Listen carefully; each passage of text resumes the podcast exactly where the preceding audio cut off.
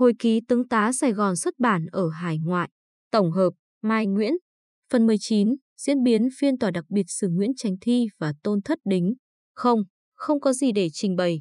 Sau mấy lời đầy vẻ bất cần đó, Nguyễn Tránh Thi thòng một câu móc hội đồng quân lực, bây giờ loại trừ được tôi, các anh đã có tất cả, an ninh quân đội, cảnh sát công an, Mỹ và đô la của Mỹ.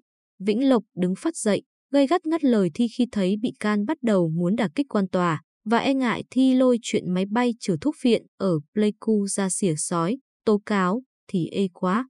Phiên xử tạm ngưng đến 2 giờ chiều. Vẫn Linh Quang Viên, Thiếu tướng, Tổng ủy viên an ninh trong nội các chiến tranh của Kỳ, ngồi ghế công tố viên nổi trước. Tôi xin đề nghị, Trung tướng Thi đã được thưởng xứng đáng thì ông Thi phải nhận lãnh một hình phạt tương xứng với những tội trạng do ông gây ra. Cuối lời, viên có vớt xin tỏ lượng khoan hồng dành cho Trung tướng Thi một ân huệ, làm sao để giữ cho khỏi bất mãn. Đến lượt Nguyễn Văn Thiệu, với tư cách Trung tướng Chủ tịch Hội đồng Kỷ luật Quân đội Sài Gòn, nhận xét nhân thân và quá trình phạm tội, đưa ra mức trừng phạt cụ thể đối với Nguyễn Tránh Thi. Để bạn đọc thấy lối ăn nói có ít xiết ra nhiều của ông Thiệu thời đó, chúng tôi giữ nguyên văn lời kết tội mà ông ta nhằm vào Thi, được Hoàng Đại Minh ghi lại trong loạt tài liệu đặc biệt đăng hàng chục kỳ báo trước năm 1975 tại Sài Gòn. Mở đầu Nói về ông Thi trong vụ âm mưu lật đổ chính quyền thì ông Thi không có khả năng. Chính ông cũng nhìn nhận ông không có khả năng, nhưng cũng nhìn nhận ông có tâm nếu như ai lật đổ được chính phủ cho ông ta làm quốc trưởng, thủ tướng thì ông cũng làm. Vì mặc cảm tự cho ông là anh hùng cách mạng. Khi về đây, ý nói lúc ông Thi làm đảo chính hụt Ngô Đình Diệm, phải sống lưu vong 3 năm tại Nam Vang, Campuchia và về lại Sài Gòn sau ngày 1 tháng 11 năm 1963, hồi ông Dương Văn Minh bắt ông ra ngoài đó ông được uy tín với miền Trung. Ông dáng tạo uy tín đó đến khi nào có chuyện gì ông sử dụng cái uy tín đó. Cũng vì ông như vậy người ta lợi dụng ông. Thật sự ông cũng có tham vọng. Ông thường chỉ trích chính phủ trung ương là ông Kỳ làm không nên thân. Mấy cha trong này nói cách mạng miệng chớ không làm gì hết. Với cương vị quốc trưởng và về sau là tổng thống, Thiệu vẫn không chữa được lối nói thiếu khúc chiết, vòng vo trước đám đông, tự tựa như trên. Một dạo dân chúng miền Nam, nhất là thanh niên sinh viên học sinh không nhịn được cười khi nghe Thiệu phát biểu trên truyền hình, đại loại như, tại Mỹ nó làm áp lực tôi thế này thế nọ. Đó là lịch sử. Ở đây, tiếp tục hài tội Nguyễn Tránh Thi, Thiệu thỉnh thoảng chen vài tiếng Tây, tiếng Mỹ vào. Thấy ông có khả năng ở miền Trung thôi chứ tham vọng của ông rất lớn. Nói về tiếp tay với đối phương thì rất ít, sự đồng lõa với đối phương trong vụ tranh đấu này cũng rất ít. Bởi vì trách nhiệm của người làm xếp quân đội, cách chức ông rồi tự nhiên ông không còn quyền hạn gì để mà bàn cãi. Nói về phản bội anh em một cách trắng trợn hay là vi phạm cái danh dự quân đội, tôi thấy cái trường hợp của ông không có cái hành động rõ rệt. Nếu như ông có chủ trương ông làm, thì ông khó ngụy trang công việc của ông. Nhưng mà khi nói về cái nhân phẩm của ông đối với tướng lĩnh, thì phải nhìn nhận rằng ông Thi thứ nhất là con người dễ bị sách động, dễ bị nâng lên, thổi phồng lên, dễ khiến ông làm một việc gì. Thành thử trong cái giai đoạn khó khăn của nước nhà này nếu như mai mốt, trở đi trở lại như thế này mãi đó, ý nói cuộc biến động miền Trung tái phát, rủi ro có chuyện gì cho mình trong lúc mà họ, tức những người lãnh đạo đấu tranh chống thiệu kỳ, khai thác được ông Thi thì cũng là một mối lo ngại rất lớn. Do đó tôi thấy rằng làm sao cho ông Thi đừng có tiếp xúc với ai hết, ông đừng có cái cơ hội vật chất nào, cái sự thuận tiện nào để ông có thể lợi dụng ở trong lãnh thổ. Ở trong lãnh thổ ý nói ở trong nước, đừng để ông Thi có cơ hội vật chất có lẽ không để ông nắm thực quyền. Tóm lại ý Thiệu muốn nói, Thi phải bị cách chức và đẩy ra nước ngoài. Đúng là Thiệu, Kỳ và cả 20 tướng trong phiên tòa là những người nắm quyền cao nhất của Sài Gòn lúc bấy giờ rất sợ sự có mặt của những chuyên viên nổi dậy và sẵn sàng nổi dậy như Nguyễn Tránh Thi. Huống gì sự có mặt đó kèm theo lực lượng ủng hộ, làm đảo tránh được trước. Trong các tội của Thi, Thiệu Kỳ rất ớn tội nắm thực quyền. Mặc dù bị cách chức tại Sài Gòn trước ngày biến động miền Trung, nhưng theo tin tức riêng của tướng Westmoreland, trên thực tế Thi vẫn nắm chặt quyền chỉ huy sư đoàn một quân đội Nam Việt Nam và đã tung ra những lời tuyên bố gay gắt từ một nơi bí mật tại Huế. Nơi bí mật mà Westmoreland đề cập tới hẳn là chùa Chiền, các trụ sở đấu tranh của sinh viên học sinh hoặc doanh trại binh lính ly khai. Do vậy, Nguyễn Văn Thiệu cái lui cày tới quanh biện pháp cô lập hẳn Nguyễn Chánh Thi, nhân danh Chủ tịch Hội đồng Kỷ luật, đồng thời chủ tọa phiên tòa, Thiệu đanh lại. Theo tội ông Thi thì phải phạt ông, phạt tối đa và quân kỷ nhưng mà cái quan trọng là phải cô lập hẳn đừng cho ông nắm một cơ hội, đừng cho ông có một phương tiện. Nếu như con người ông mà có cơ hội thuận tiện, có phương tiện được thúc đẩy hoặc được bơm lên, thì bấy giờ ông làm siêu nhân ông cũng làm. Tóm lại biện pháp của tôi là phải phạt quân kỷ tối đa. Quan trọng nhất là phải cô lập ông, đừng cho ông có cơ hội tiếp xúc để cho mình qua các giai đoạn thật là nguy hiểm. Y muốn nói vượt qua hẳn biến động miền Trung để củng cố bộ máy cầm quyền giai đoạn đó. Theo tôi bây giờ thì cái ý định của tôi đưa ra cho các anh em, Hội đồng Quân lực Sài Gòn, thấy không cho ông đi ngoại quốc với tính cách cá nhân của ông, thì phải cô lập ông một chỗ nào xa lánh thời cuộc, chính trị, phương tiện, đạo đức, thượng tọa, vân vân. Làm sao cho ông đừng tiếp xúc với quân nhân, làm sao cho ông như người đi tu vậy. Nguyễn Cao Kỳ, Nguyễn Bảo Trị không đồng ý với thiệu phạt, ông thi như người đi tu vậy, tại sao? Phần 20, sắp phạt và sợ bị trả thù trước giờ tuyên án tướng thi. Nghe Nguyễn Văn Thiệu vạch tội Nguyễn Chánh Thi lê thê lộn thuộm quá, Tổng ủy viên thông tin trong nội các của Nguyễn Cao Kỳ là Thiếu tướng Nguyễn Bảo Trị đứng dậy đỡ lời và tém lại cho gọn.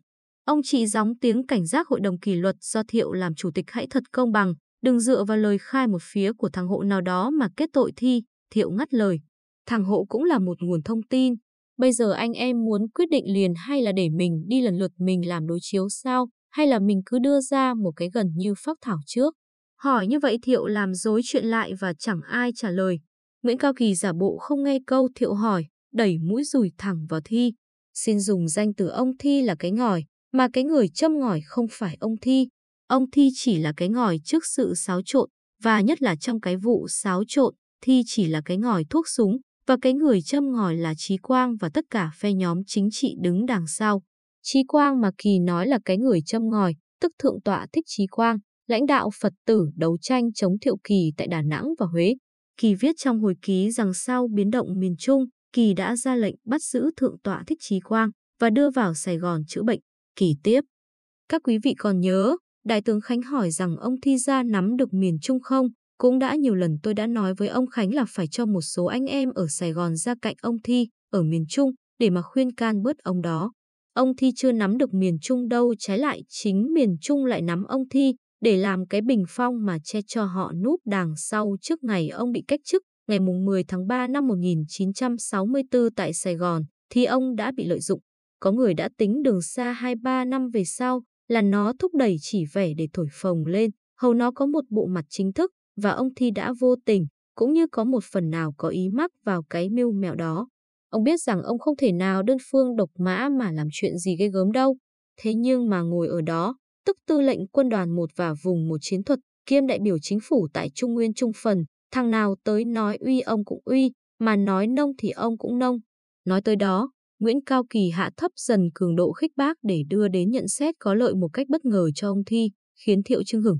Ông Thi có những hành động nào tiếm quyền và dùng quân đội, ý nói trực tiếp chỉ huy quân ly khai chiến đấu chống trả cuộc tập kích của Thiệu Kỳ. Trong vụ xáo trộn này không, thì không có một bằng cớ nào tỏ ra ông Thi có cái việc tiếm quyền phản loạn.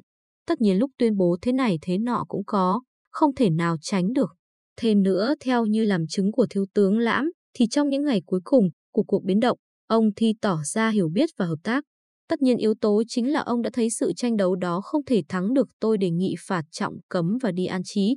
Mức hình phạt do Kỳ đề nghị làm nhiều thành viên của hội đồng kỷ luật sửng sờ vì nó nhẹ hều, chỉ trọng cấm, an trí. Và rồi đây có thể phục hồi vai vế của thi trong quân đội. Một luồng khí lạnh tanh thổi qua gáy các tướng lĩnh từng công khai mặt sát thi khi ông bị cách chức. Nhất là ngay phiên xử này, nhiều cặp mắt lạnh nhạt hoặc lỡ lường ngó thi trước đó nay nghe Kỳ phát biểu đều phải chột dạ. Vì sao?